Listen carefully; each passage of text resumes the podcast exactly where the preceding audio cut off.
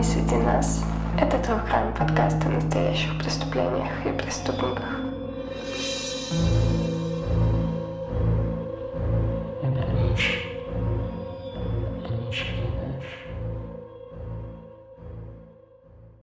Всем привет! Это подкаст «Они среди нас», и с вами его ведущие Алла и Настя. Всем привет!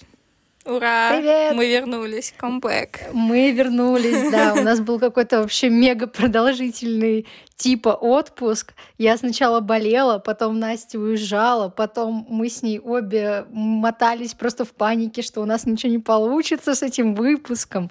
Потом еще какая-то хрень была. В общем, просто очень много всего происходило э, в жизни этого подкаста.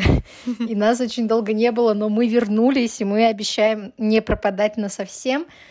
Поэтому э, человечку, который написал нам в отзывах э, Apple подкастов, что переживает, что мы забросили, не переживай, мы не забросили, все хорошо. Да, это очень приятно, кстати. Да, это, это просто... А, спасибо, спасибо, что ждете нас. А, мы сегодняшний выпуск э, готовили ну, с начала возникновения этого подкаста, на самом деле он должен получиться довольно объемным, и я бы сказала, э, что это, наверное, не совсем true crime. То есть true crime там будет, и true, и crime, и вообще все на свете. А, но он такой очень э, неформатный, я бы сказала. То есть у нас основная тема будет крутиться даже не столько вокруг преступления, сколько вокруг истории, которая этому всему способствовала. И для меня лично эта история была очень-очень сложной эмоционально, а, потому что мы привыкли к тому, что в, во всех трукраймных историях есть, ну, практически во всех, есть кто-то вот виновный в том, что происходило или происходит. А тут виновных нет. И это очень фрустрирует. И не знаю, мне, мне сложно было. Не знаю, как тебе, Настя, но мне было ну, очень мне сложно. Мне тоже. Просто здесь такая ситуация, что никто а, от этого не застрахован. То есть это может случиться с любым человеком, с любой семьей. И, ну, как бы это тяжело, конечно. Но, но мне было и тяжело, и интересно одновременно. Но очень клево, там, ну, мы еще расскажем, там показан прогресс вообще того, что там происходит и как они, как люди изучают это, то, что происходило там с этой семьей в этом кейсе. Вот, поэтому это тоже внушает какую-то надежду, что мир не стоит на месте. Это очень круто. Да. Вот. А, давай немножечко. Я, я должна была историю рассказать свою. Да, мы хотим в этот раз сделать небольшой разгон. А, если ты позволишь, я пока не забыла, потому что я уверена, да, давай, что давай, я забуду давай, об этом да. рассказать. Давай. А, я расскажу свою боль, связанную с Трукраймом вот, в последние недели. А, мы записываем этот выпуск 10 октября, и, ну, наверное, все знают, что происходит. И мне из-за этого по многим причинам очень тревожно. И я думаю, многим сейчас тоже довольно тревожно. И это у меня переложилось на True Crime, который меня вообще-то обычно успокаивал. И, в общем, я столкнулась с проблемой, что я не могу слушать True Crime подкасты. То есть меня прям разбивает вообще лютой, лютой тревогой из-за этого. А, хотя, как я уже сказала, меня это обычно успокаивает. То есть я могу читать True Crime, я могу даже смотреть, но именно слушать, я не знаю, у меня какая, какой-то блок сейчас стоит. Я надеюсь, что это скоро пройдет, потому что это мое хобби, пожалуйста, не отнимайте у меня это. Вот, но я не знаю, с чем это связано, потому что я уже там порядочное время в терапии, и вроде как у меня э, тревога очень сильно сгладилась э, за последние годы. Вот. Но сейчас, вот, видимо, из-за каких-то обострившихся событий меня так накрыло и вылилось вот в неприятное. Слушай, ну это нормально. Поныло, это, поныло. Это пройдет со временем. Мне тоже бывает такое, что я настолько тяжело и тревожно, что ты просто хочешь э, максимально отстраниться, что-то легкое, наоборот, что тебе мозг твой не загрузит. Конечно, это, это ок, угу. поэтому я думаю, что это временно, не переживай. Я надеюсь, Страсть к этому не пропадет. Там у моего любимого True Crime подкаста мы не будем делать им рекламу. Не буду говорить, кто это. Мы не будем делать им рекламу. Да, наш, наш подкаст и их подкаст. Кто кому сделает рекламу, интересно. Никто никому не сделает. Вы никто никому никогда не сделает рекламу, да. А, ну, в общем, у них э, недавно вышел э, выпуск, который мне... Ну, в общем, это история, которая мне была долгое время интересна. Ее мало кто освещал. И я такая села на работе слушать, и поняла, что я вообще не могу сосредоточиться, я не слышу половину, что они говорят. И... Это какая? Какая? Скажи, я вырежу.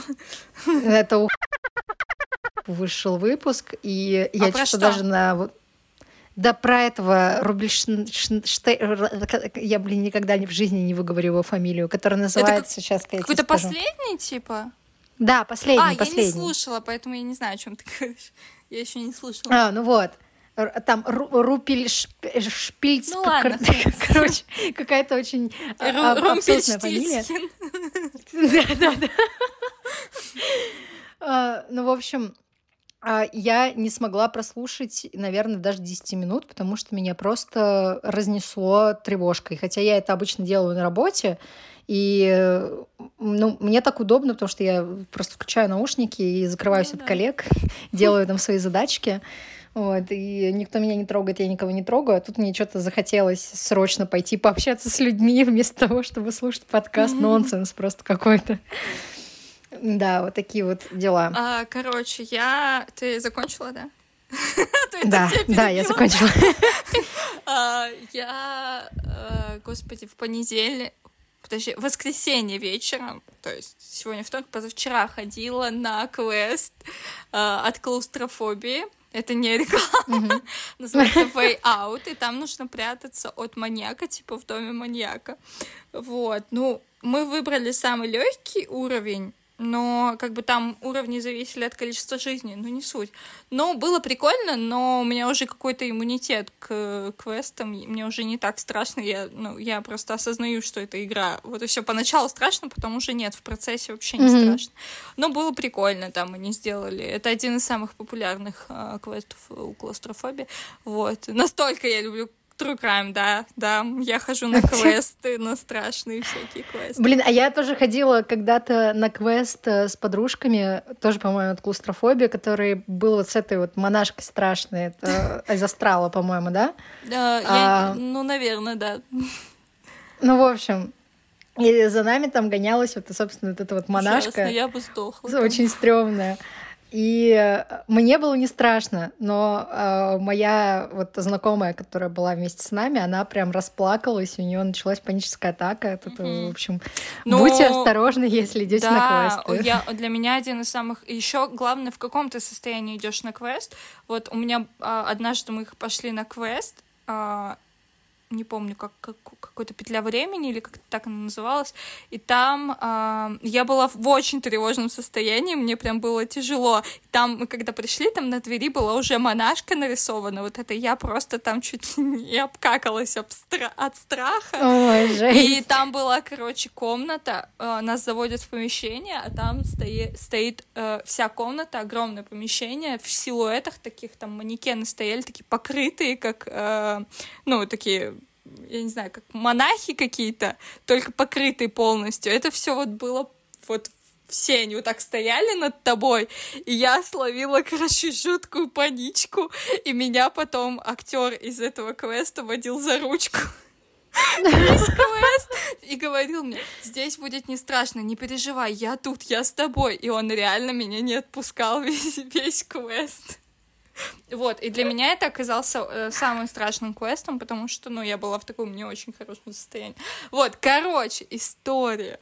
Я вот, слушай, мы, мы до записи с Аллой разговаривали про то, что я сейчас слушаю подкаст, всем рекомендую а, «Дочь разбойника», новый сезон, реклама добровольная.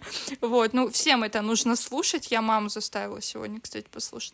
Ну, короче, и я вот через призму этого смотрю на эту историю, я ее все вспоминаю, и у меня вот в голове она по-разному всегда э, как-то откликается. Ну, короче, э, когда-то я жила в своей молодости в городе Санкт-Петербург, и, как и многие, я думаю, сидела, э, сидел, сидела в Тиндере. Вот, и Однажды я пош... познакомилась с э, молодым человеком, он такой весь интеллигентный, там туда-сюда, э, по образованию он врач, не буду говорить какой, не буду уточнять никаких деталей. Ну, в общем, у нас была с ним встреча, и там слово за слово как-то все дошло до того, что как бы он меня пригласил к себе в гости. Вот, и все было прекрасно, и в какой-то момент, потом там, через там пару часов условно, он э, просто вот так вот переключился, вот просто вот так вот человек э, э, знаешь, вот ты общаешься, общаешься, и тут mm-hmm. раз вот так, и он сидит просто вот, и он в себе. Ну, то есть человек не с тобой, он не здесь, он в себе. И он мне говорит такую фразу, которую я... У меня аж руки поледенели, которую я запомнила на всю жизнь. Он мне говорит, ты знаешь, а я в детстве мучил животных. О май! О, боже. Я в этот момент сижу в темноте. Как бы с этим человеком, непонятно где, в какой-то квартире, непоня... вообще непонятно где. Ну как, я знаю, где это находится, но не суть. Вот. И, а он мне еще, мы когда шли, мы шли от метро, там, до, условно, его дома, очень длинной дорогой, и он мне рассказывал всякие разные страшные истории. О боже. Да, там из разных, из там из э, разной врачебной практики, ну короче, ну это было жуть. И то есть человек мне говорит, э, вот что он в детстве мучил животных. а, я, я, вырежу это, я тебе скажу, что он работал и работает до сих пор. Ёб твою мать! Ты понимаешь? О, боже мой! Э, ну, как бы, да. И чтобы ты понимал, я это тоже вытащу, чтобы, ну, никаких деталей там не было. Он, он ходил всегда везде в перчатках. Он никогда не снимал нигде перчатки. Господи! Какой кошмар! Ты прикинь? Вот это жуть! Ты прикинь? Меня прям всю мурашками покрыло. Ты прикинь?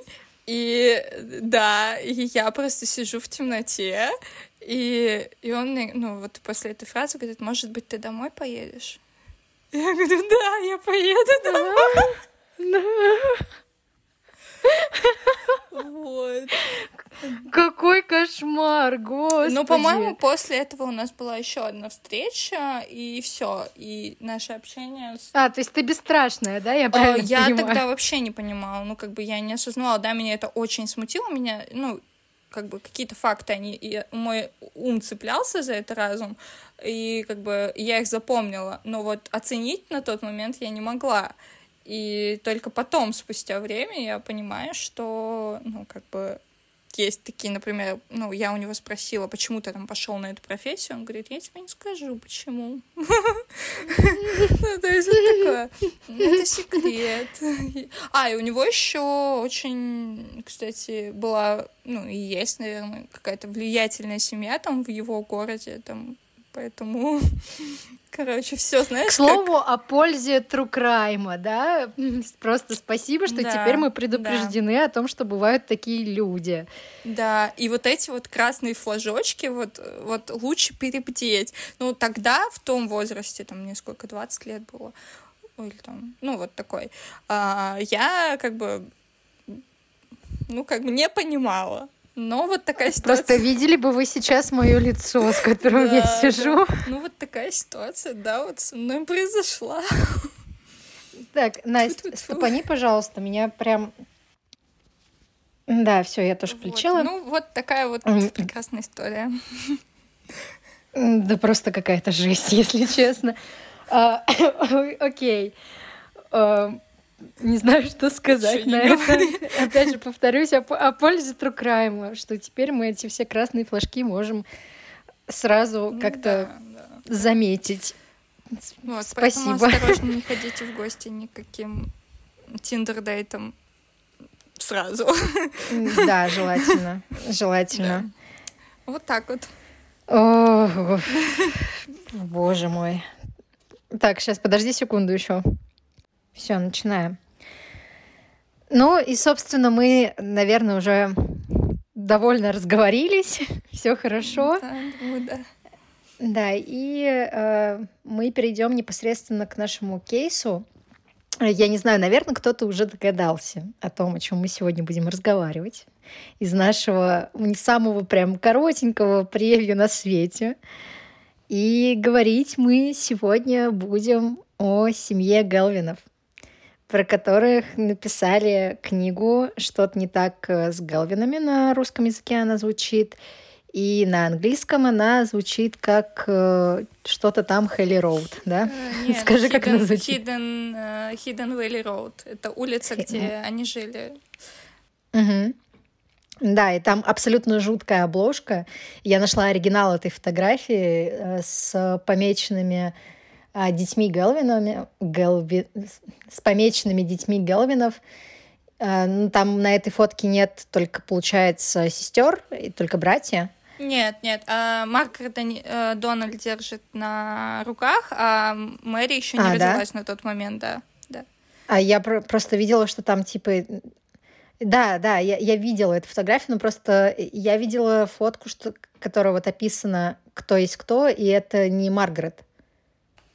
Нет, это, по-моему, Маргарет. Я в книге написано, что это Маргарет. Ну ладно. А, мы... да? Ну, ну да. ладно, не суть. Потом да, выясним. я думаю, что я скину Я тебе вот просто фотку. начало перечитывала, и там написано, что это Маргарет, что они сфоткались, он ее держал уже на руках. Вот. Эта семья по нынешним меркам э, довольно нетипичная, но по меркам э, того времени, в принципе... Ну, хотя на самом деле по меркам того времени она тоже нетипичная. Ну, типа да, 12 да. детей. 12 да, детей. Много, да. Представьте. А, и мы начнем, наверное, с рассказывать э, с родителей Дональда и Мими Гелвин. А, ну, кратко, на самом деле, потому что можно рассказывать э, очень долго, ну, типа, там целые главы посвящены там каждому члену семьи. Ну, в общем, а Мими а, — это мать как бы семейства. И она была из очень хорошей семьи. У нее там дед, он э, был каким-то чуваком, который добывал какую-то то ли руду, то ли что-то такое. Ну, ага. в общем, у нее были такие Нефтемагнат он, по-моему, был. Не-не-не, нет, нефтемагнаты а, это, это, это друзья их, с которыми угу. они познакомились впоследствии. А, в общем, у, у нее была очень хорошая семья, то есть они там, у них и деньги были, и квартиры, и дома, и так далее. А, но впоследствии, а, у нее еще очень, по-моему, набожная семья была, они прям католики такие, у нее мать была вообще против там браков ее и так далее. Вот. А, еще можно сказать, что они познакомились а, с Дональдом, когда ей было, ему было 14, а ей было 13. Они познакомились на соревнованиях по плаванию. Ого. Да, э, она прыгнула в воду раньше свистка, и Дональда послали, типа, ее вытаскивать из воды, и вот так они познакомились, он там пригласил ее на свидание.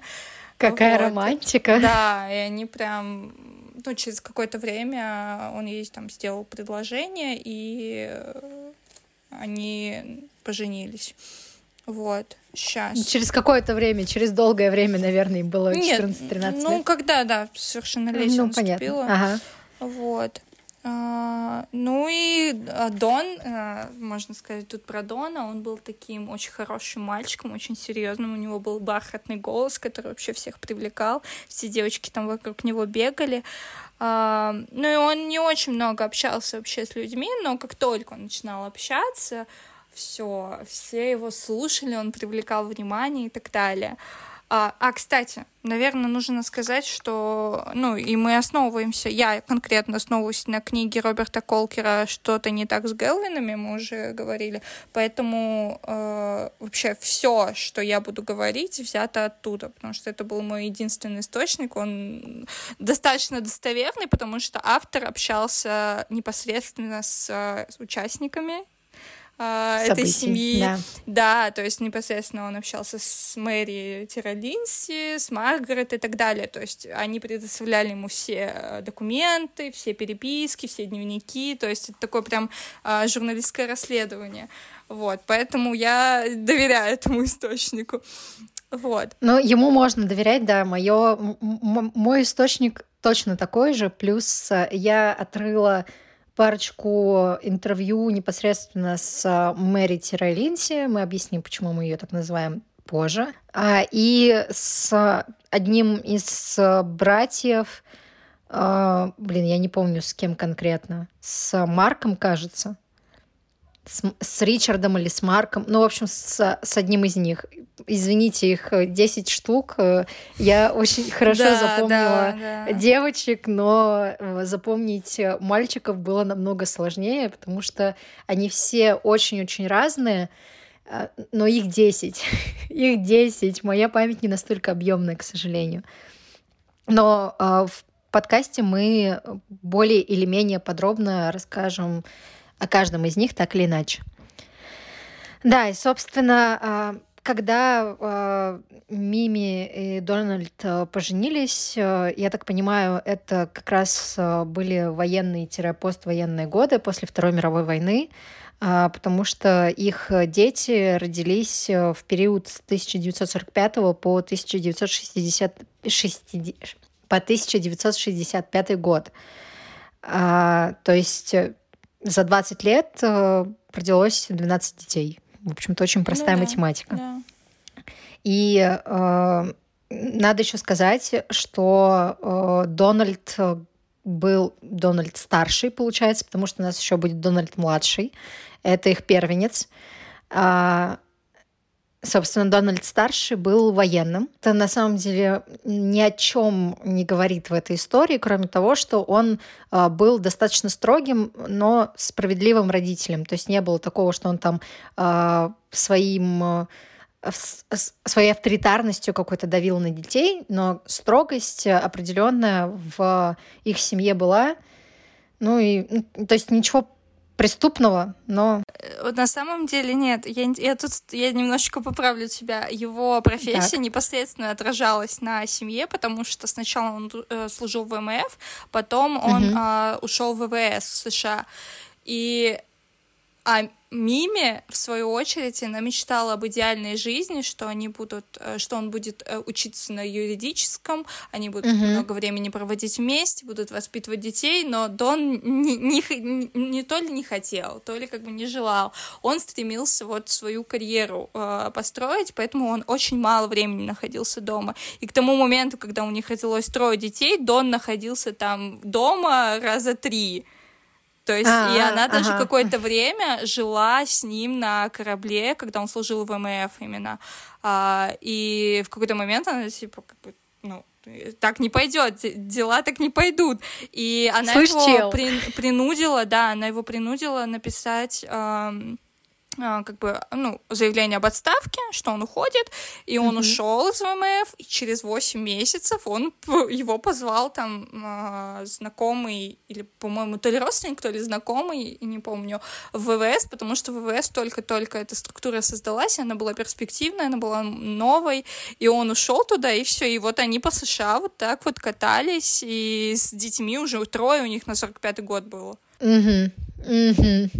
Ну, да, но я, я немножко не об этом. Я о том, что, э, да, там, как у любой семьи военного, было очень много разъездов. Ну, то есть я думаю, что каждый э, где-то ну, там да. в художественной литературе слышал вот эту вот историю про э, военные семьи, где вы там постоянно а, переезжаете, не задерживаетесь ни в одной школе и так далее и тому подобное. То есть понятно, что это в любом случае как-то а, отражается на детях, отражается вообще, в принципе, на каждом члене семьи, так или иначе.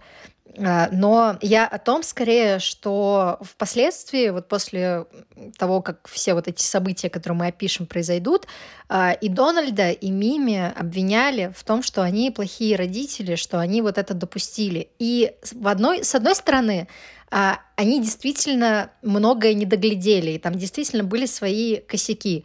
С другой стороны, come on, это 50-е, ну, 60-е годы.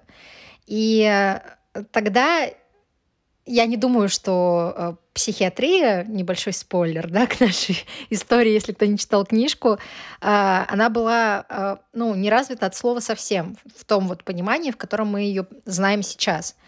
И э, говорить о том, что они обязательно виноваты в том, что они чего-то не доглядели, это, ну, в моем понимании довольно странно. То есть э, именно временной фактор здесь сыграл очень большую роль. И плюс, э, ну, по воспоминаниям Мэри, а, по крайней мере, она очень сильно любила своего отца, она очень была с ним близка, и отец там постоянно, как выразилась Мэри, защищал здоровых детей.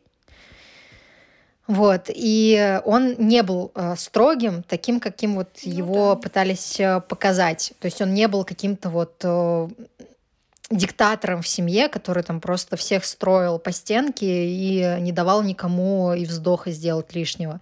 То есть такого не было. Были Нет, свои сложности. Было, да. А, были сложности с этими переездами, да, то есть очень много факторов сложились в одну картинку, что в итоге вот привело э, к действительно громадной, громадной трагедии. Это вообще просто уму непостижимо, э, что, как это могло произойти. И до сих пор эксперты не понимают, как это могло произойти на самом деле, потому что ну, ладно, потом расскажем. Сейчас я, нач... я сейчас начну очень много просто рефлексировать на эту тему, потому что э, есть над чем порефлексировать.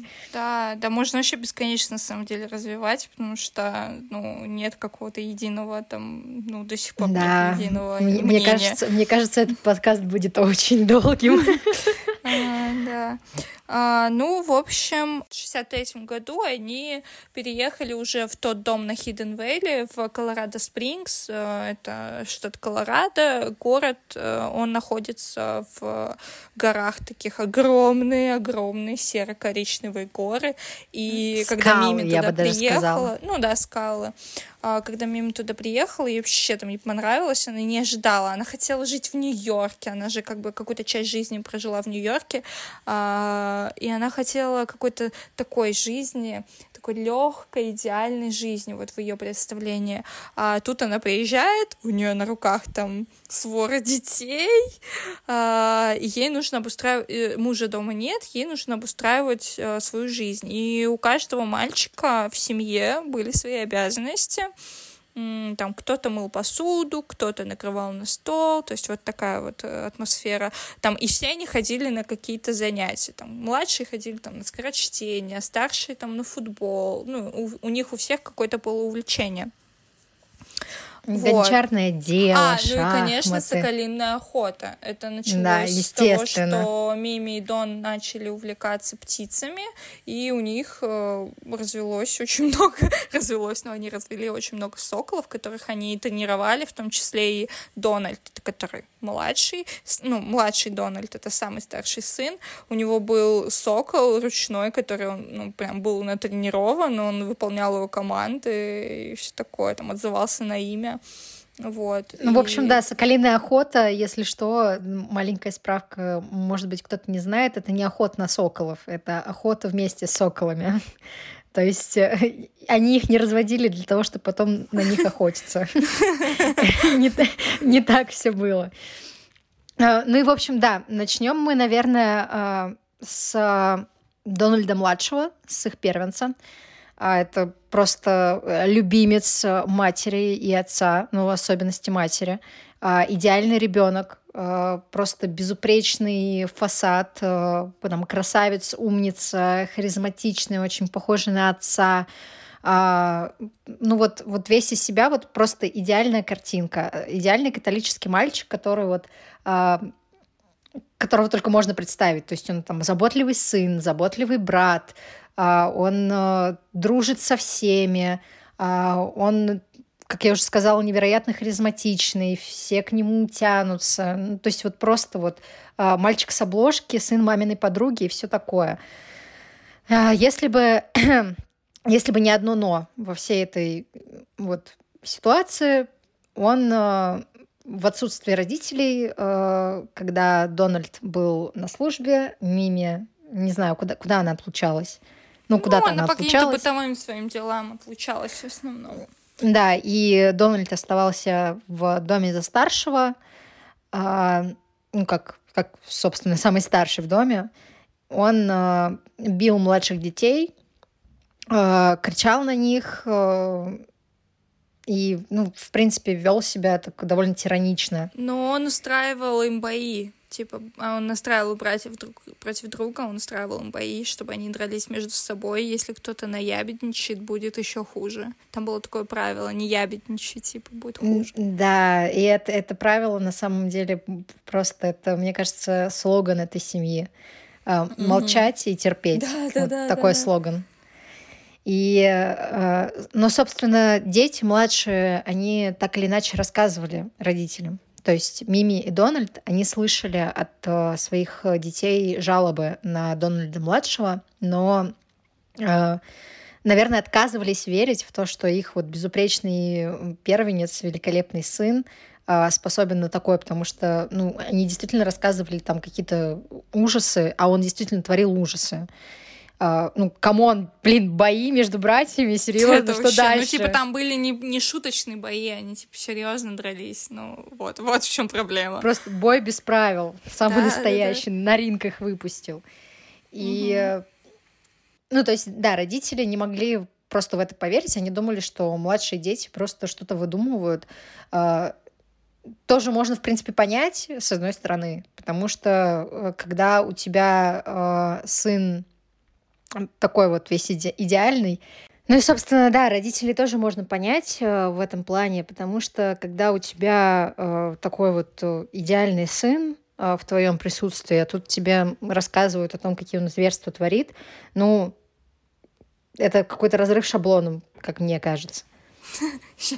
Я, задумалась, я задумалась. А, ну, э, стоит э, начать, наверное, с того, как вообще начала проявляться болезнь, которую заболел э, Дональд. Ну, спойлер, все братья, которые заболели, они заболели э, шизофренией, но в разных... Э, она бывает разная, то есть нет какой-то единой, это не как э, простуда или там что-то такое. Да. Это... да даже простуда, слушай, блин, у, не, у любой простуды разные симптомы, и у шизофрении в том числе. И, кстати говоря, на самом деле не все э, братья заболели, им, точнее, заболели шизофренией конкретно.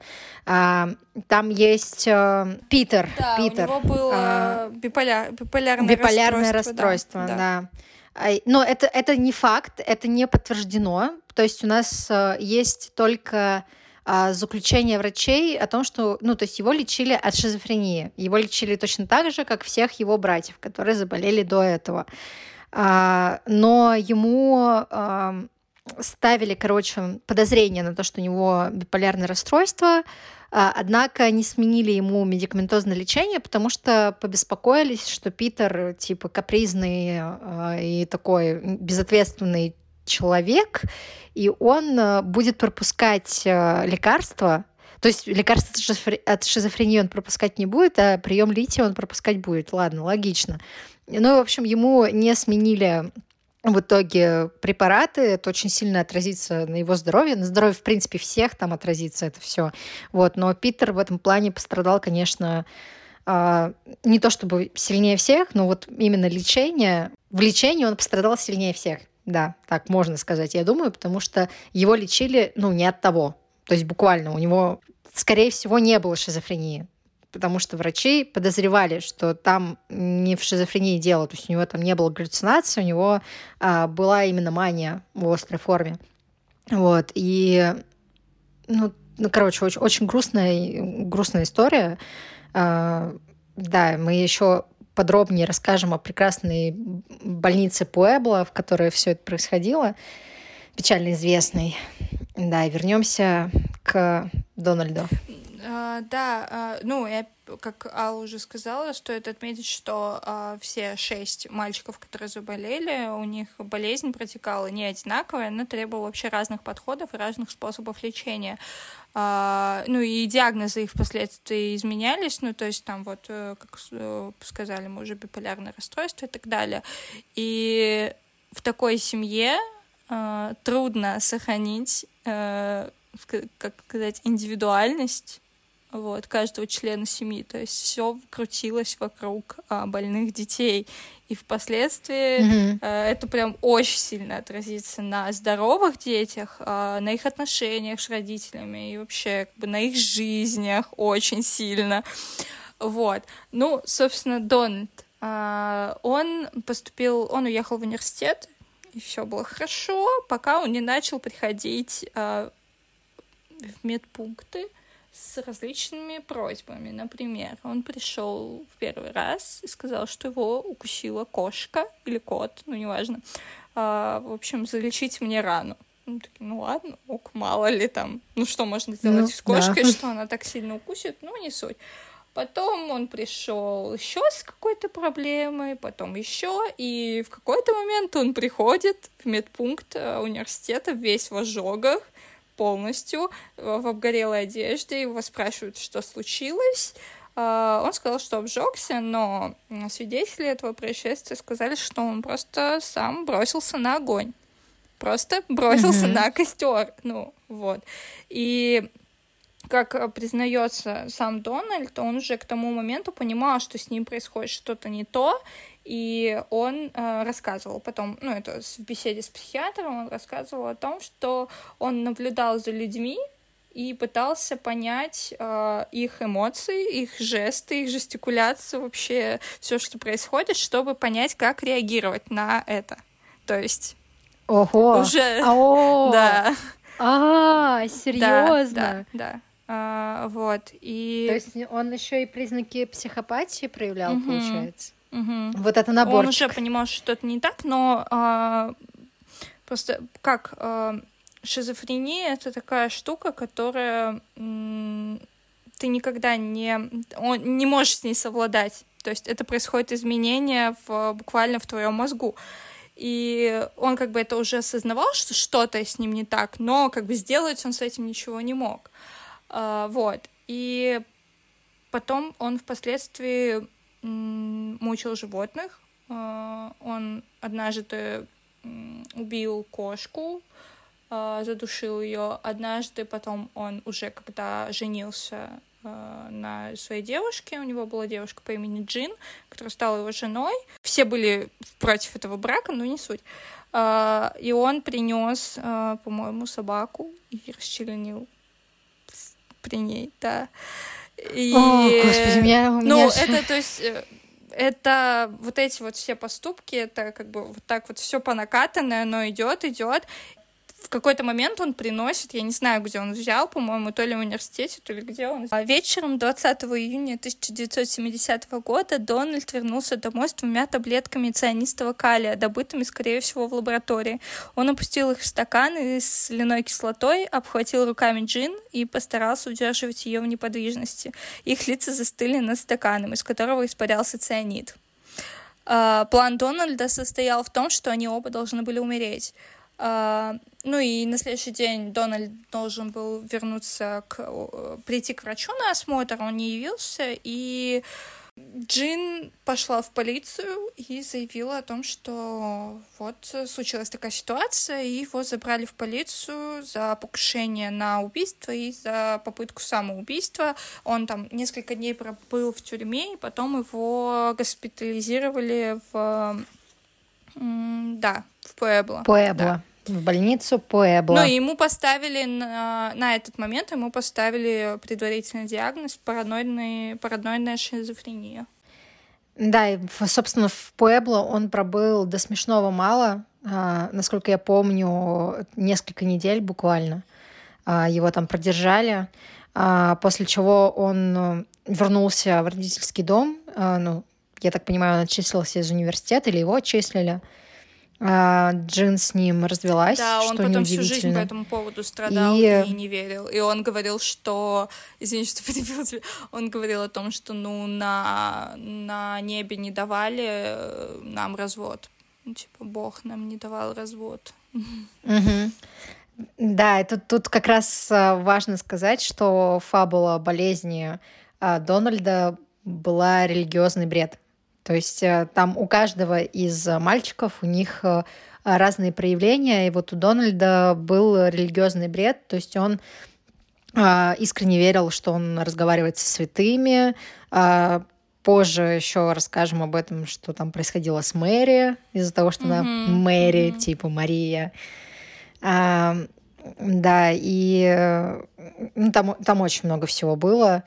А, очень много всего Читайте было, просто настолько много, что страшно пересказывать. Нет, нет, подожди. Мы все расскажем. Ну, в общем, да. А, Еще а, что самое страшное в этой ситуации с Дональдом, как мне кажется, это что родители, они были осведомлены о том, что происходит с их старшим сыном, но они у них, короче, там была целая дилемма лечения, то есть они не могли позволить себе частную клинику, потому что у них было как бы очевидно не особо много денег, 12 а детей, как бы, которых нужно поднимать, э, муж военный не то чтобы очень много там зарабатывает, э, домохозяйка Мими, несмотря на то, что у нее там были э, зажиточные родственники, я так понимаю, им особо не помогали или... Ну, там общем, от ее наследия как бы ничего никак... не осталось. Вот. Да, да, то есть там никакой финансовой помощи извне не было. Э, соответственно, э, как я уже сказала, в частную клинику они отдать э, Дональда не могли, а в бесплатную клинику, ну, в общем-то, миф или не миф, наверное, на тот момент жестокая правда о карательной психиатрии были очень сильны, и Мими с Дональдом старшим, они а, думали, что, ну, может быть, как-то само собой все рассосется, может быть, ничего не нужно делать, просто вот а, Дональду младшему нужно немножко отдохнуть, и тогда все наладится, устаканится, и все будет в порядке. Спойлер, конечно же, это не так работает, и э, лучше ему не стало. И в том числе после госпитализации э, тоже лучше, к сожалению, не стало. И э, вышло так, что в итоге все остальные дети, то есть если раньше э, Дональд младший а был где-то там, там учился в университете, был э, отделен от всей остальной семьи, то сейчас он вернулся в родительский дом, где все еще жили э, на тот момент все 11 детей. И он... Ну там уже Или нет, Джим не 11, Джим, по-моему. тоже на тот момент. Да, Джим уехал. Вот, но тем не менее, все остальные 10 детей все еще находились в доме, и э, приезжает э, Дональд, который вот ведет себя неадекватно, а проводит какие-то ритуалы, обряды, по ночам ходит, э, что-то себе под нос говорит, выдает какие-то очень странные вещи, ему становится все хуже и хуже день ото дня, он не получает какой-то помощи, которая бы была действенна, и все остальные дети за этим наблюдают и вместе с этим живут. То есть они бок о бок с этим находятся. Понятно, что это максимально нездоровая атмосфера. Да, и дальше, собственно, у нас на сцену выходит Джим. Это второй по старшинству э, сын Дональда и Мими. И его э, вот в обзоре называли э, типа худший из Гелвинов, потому что он э, был такой неприятненький челик, который завидовал там, ну, то есть это, знаете, комплекс э, среднего ребенка условно. Э, да, комплекс второго ребенка, когда ты э, вот видишь, что твой брат э, старший, он во всем лучше тебя, он весь вот такой вот весь замечательный любимец семьи, и есть как бы ты, да, у которого там, во-первых, синдром самозванца какой-то, наверное, присутствует, во-вторых, Джим объективно был там не настолько харизматичен, не настолько общителен, как Дональд младший, и он ему всю жизнь завидовал. И когда а, он узнал о болезни брата, он обрадовался сам. И просто был вот на седьмом небе от счастья, что наконец-то вот э, теперь он-то будет любимым э, сыном в семье, потому что э, Дональд бракованный, в кавычках, естественно. На самом деле Джим был еще более жестокий, чем Дональд, в плане того, что насколько я помню, тоже бил, участвовал в битье младших детей – а, это первое. И второе, а, у него тоже был диагноз э, шизофрения, и там э, не религиозный бред, а паранойя и бред преследования. Это очень сильно тоже отражалось э, на всех членах семьи, потому что он мог своей жене, по-моему, если я не ошибаюсь, он говорил, что за ними следит ФБР, что э, нужно срочно в доме родительском он говорил, что нужно срочно выбегать из дома, потому что там за ними э, кто-то охотится. И вот маленькая Мэри, по, собственно, рассказам самой Мэри, она верила своему брату, когда он, когда он говорил такое, и вот э, э, что-то такое отчебучивал, потому что у нее в голове сидела мысль, ну а как я могу не верить своему брату? То есть э, даже если он там говорит какие-то странные для меня вещи, я же маленькая, а мой старший брат большой, там сильный старший брат. Как я могу ему, какие у меня основания ему не верить? А, ну, это слова самой Мэри. Да, и этот бред преследования, он э, я не знаю, можно ли сказать, что он был хуже, чем религиозный бред. То есть я не думаю, что это какая-то, да, подается какому-то сравнению, какой-то оценке. А, но тем не менее, а, вот э, завистливый э, Джим, он э, ему не позавидуешь, в общем. Ха, какая шутка, да, смешная? Нет. Ну, в общем, да, у него тоже были была та, та же самая проблема, тот же самый диагноз. И э, у него тоже была жена, да, кстати немножечко про него расскажу. Он всегда хотел, как бы из-за того, что у него были различные комплексы, он хотел всегда стать э, лучше, в чем-то превзойти там э, до Дональда и своего отца, показать, что вот он на что-то способен. И у него появилась девушка, э, она забеременела, и он предложил ей выйти замуж. Ну, как бы, и родители такие, ну ладно, ок, как бы Дональду мы разрешили жениться, благословили его, почему бы и нет. А, и у них родился да, да.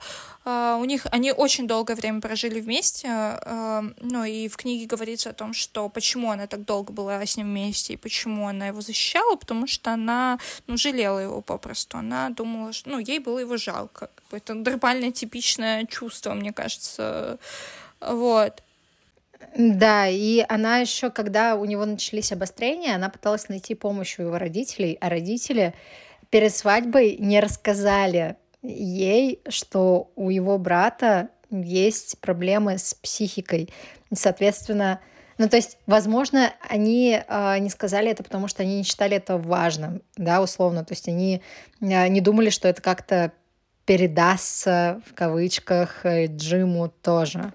Вот, и решили, типа, ссор из избы э, не вытаскивать и э, не рассказали об этом Кэти. И Кэти столкнулась с этим совершенно неожиданно для себя. Э, и она, да, она любила Джима, она его жалела, э, она его защищала, как сказала э, Настя. И, наверное, благодаря ей, по большей части, Джим в итоге получил терапию от э, шизофрении из-за этой терапии болезнь, в общем-то, ослабла. То есть э, вот какой-то острый бред преследования он э, прошел, но полностью она не ушла. То есть какие-то вспышки агрессии, ярости э, и прочего, они у него сохранялись, и ну, Кэти все равно была рядом. Вообще какая-то просто не знаю, э, я не могу назвать это героической историей, потому что ну, самоотверженная. Да, потому что, ну, это не, нельзя назвать героизмом в моем понимании, но самоотверженностью, да, можно назвать. То есть она там буквально отказалась от э, своего собственного комфорта ради э, вот любимого человека, и я это честно, я этого не могу понять, но принять, конечно же, э, могу и очень ей сочувствую. Прям от всей души. Да, что-то еще есть про Джима? много, потому что много всего можно рассказать, и у них э, да, меня, меня уже начинает просто разматывать из-за этого, потому что это очень-очень грустно, очень грустно. А мы еще не дошли до самого, самого жесткого. Просто это мы еще не дошли. Вот я вот не понимаю. Вот ты смотрела обзор, я так понимаю, Шихман, да? И там она сказала, что самый худший из Гелвинов — это Джим. Ну да, он, ну, по-своему, хотя да, есть хотя Брайан, есть Брайан. Джим по-своему, потому что те поступки, которые он совершал, э, просто отвратительны по отношению к э, его сестрам. Но я хотела тебе сказать, что тебе и слушатель, сам слушателям о том, что ну, всегда был момент у всех братьев, был момент психического срыва, после чего а, болезнь, ну, просто цвела. То есть и, это, и к этому срыву подводи, подводило много фактов. Вот, например, Джим, он становился к своей жене, к своему ребенку все более и более агрессивнее. То есть каждым моментом он там мог ее ударить или еще что-то. А, он как бы совершал и по отношению к себе какие-то странные поступки. Он там мог прыгнуть в воду одетым и так далее. Вот. И, или там он мог э, начать биться о кирпичную стену на улице, но головой. Э, да, и когда Кэти пришла, э, его, э, у него случился психический срыв, и когда Кэти пришла с этой проблемой к Дону и Миме, они на нее, они сидели, слушали, и как бы ее эмоции описываются так, что как, бы, как будто им было все равно. Ну, как бы, да, окей, да, ну, хорошо, да.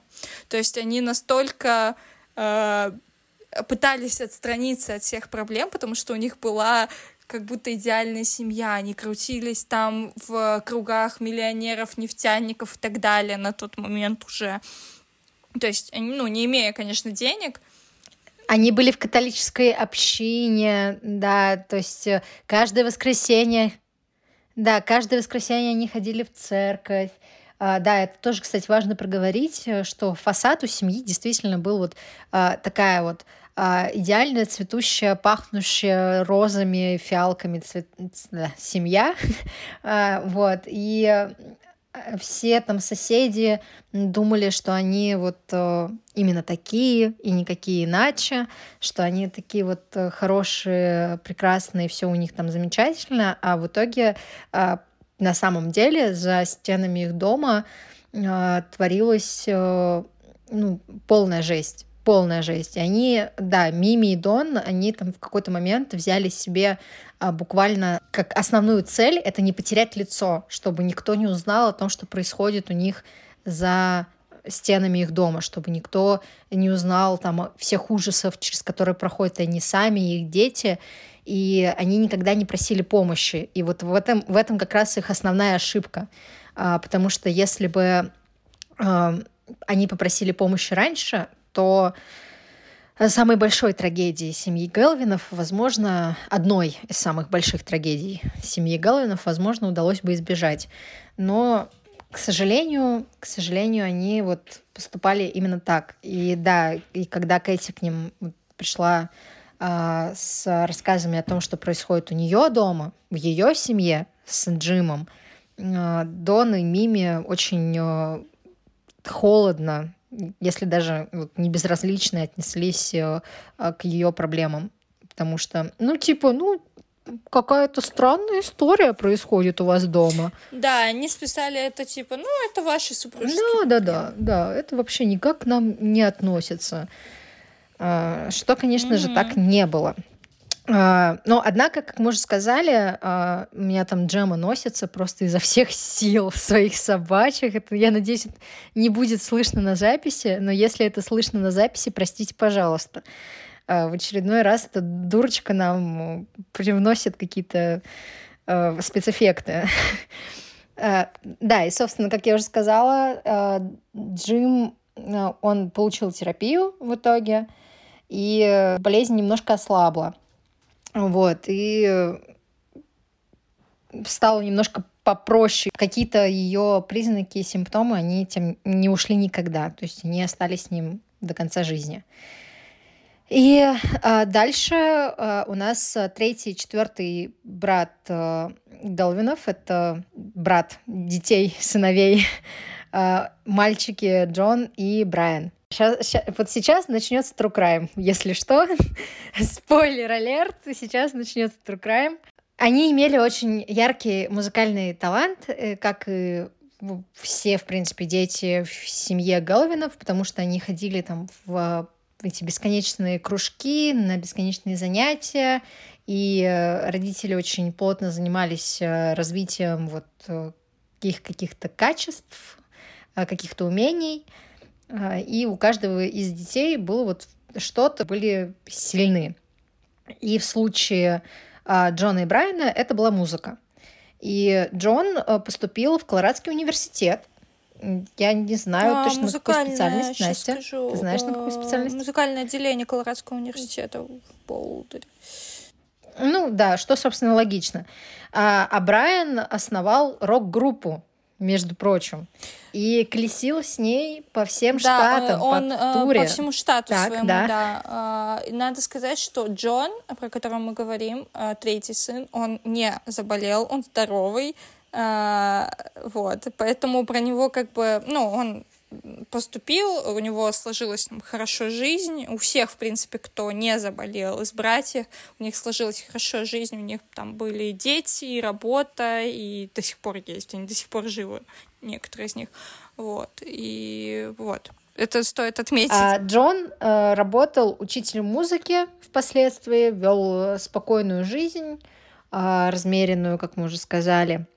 Вот. И а Брайан, он вот жил совершенно противоположную жизнь а, со всеми вот вытекающими а, признаками рок-звезды. И он в конце концов там, в общем-то, и произошло то, что поделило жизнь Гелвинов на до и после, после чего уже невозможно было отрицать наличие в их семье проблемы. С ним какое-то время находился Майкл. Да, Майкл пятый сын. Тоже один из э, мальчиков, который, который был здоров. Но, э, я не знаю, ты под, за, под запись, да, ты сказала, что ну, он был здоров, но ему назначали лекарства, как бы. Нет, я не под запись это говорила, вот. это мы потом скажем. Но он был таким бунтарем, да, он, э, когда проводил время с Брайаном, они там, он его встретил на западном побережье США. Майкл в смысле Майкл. был бунтарем? Да, да. Да, он э, шел э, там против э, уставов родителей, против правил, ну да, это еще времена такие в были. своем доме выстраивали, да, да, да, и он такой, хи, он, по-моему, был хиппи, mm-hmm. хипарем, mm-hmm. да, и он, собственно, там пил, ругался с родителями, ну, вел себя по факту как обычный подросток. У него вот были как... проблемы с законом, он э, попался на мелкой краже, его тоже там судили, что-то такое было. Вот. Ну, то есть он прям такой чел. Классический подросток. Да, Майкл, как мы уже сказали, был пятым сыном, который вот э, тусил вместе с Брайаном, они там были лучшими друзьяшками. Да, Брайан говорил Майклу, что жизнь — это путешествие, не заморачивайся. Йоу. Да, но, к сожалению, никто из семьи не знал, что у Брайана а, тоже есть проблемы с психикой, э, как и у его старших братьев. И в Калифорнии а, он застрелил свою девушку и покончил с собой. Ему было 22 года, когда это случилось.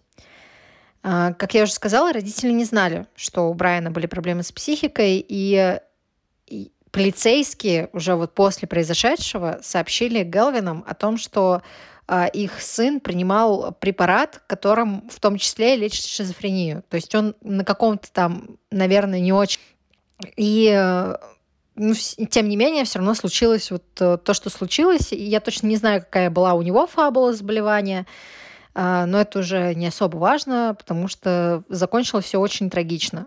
То есть он э, совершил убийство и самоубийство впоследствии. Э, то есть он буквально закончил то, э, что пытался сделать э, Джим, э, что в какой-то как-то как-то вот так вот все складывалось, что постоянно жены там и девушки этих братьев Гелвинов, они оставались э, с каким-то жестоким отношением к себе, и вот, к сожалению, девушка Брайана, не знаю точно, как ее зовут, к сожалению, простите, пожалуйста. Нонни ее а, звали. Ну, Нонни ее так называли.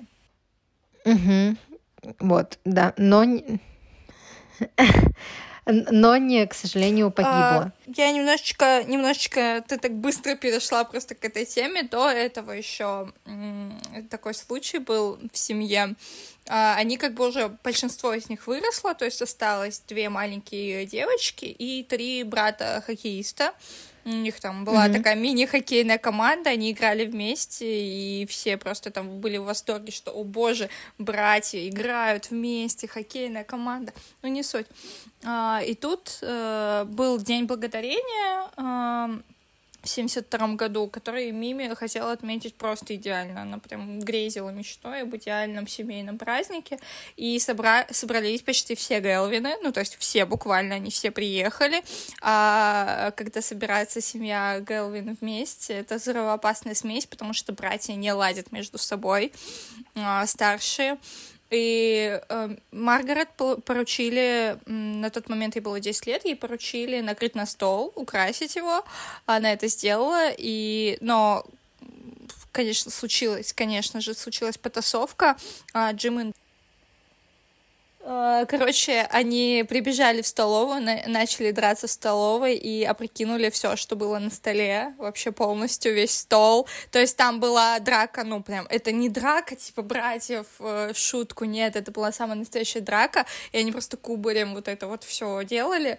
И да, и как бы, ну, весь день благодарения был как бы э, уничтожен. Это все происходило на глазах у маленьких детей, там даже, и, кстати, постоянно, мы об этом не говорили, постоянно вызывали полицию в дом Гелвинов, потому что как только кто-то начинал бунтовать, ну, как бы никто не мог с этим справиться, и постоянно вызывали туда полицию. Поэтому у Мэри одно из воспоминаний о том, что постоянно мигалки, вот эти вот мигалки, которые звук э, присутствовали вот в ее жизни, в ее детстве, потому что кого-то из братьев всегда забирали.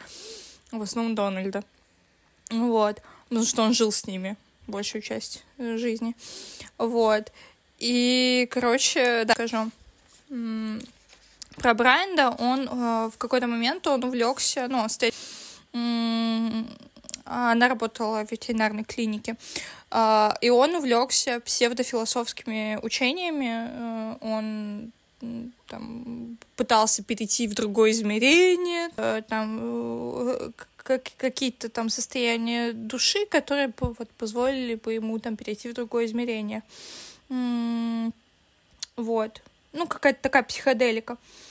И очень грустно, на самом деле. Тут такой есть отрывок в книге про девушку Брайна, о том, что очень мало сохранилось э, э, о ней воспоминаний, потому что там у нее очень мало было родственников, и там ее помнят буквально ее племянница, которая была маленькая, и она вот какие-то воспоминания вот о ней есть, да, то есть очень мало известно об этой девушке, и это очень грустно, ну, типа она была молодая, и и все. А тут ее, да, да, и тут он ее застрелил, и он там купил вот эту винтовку.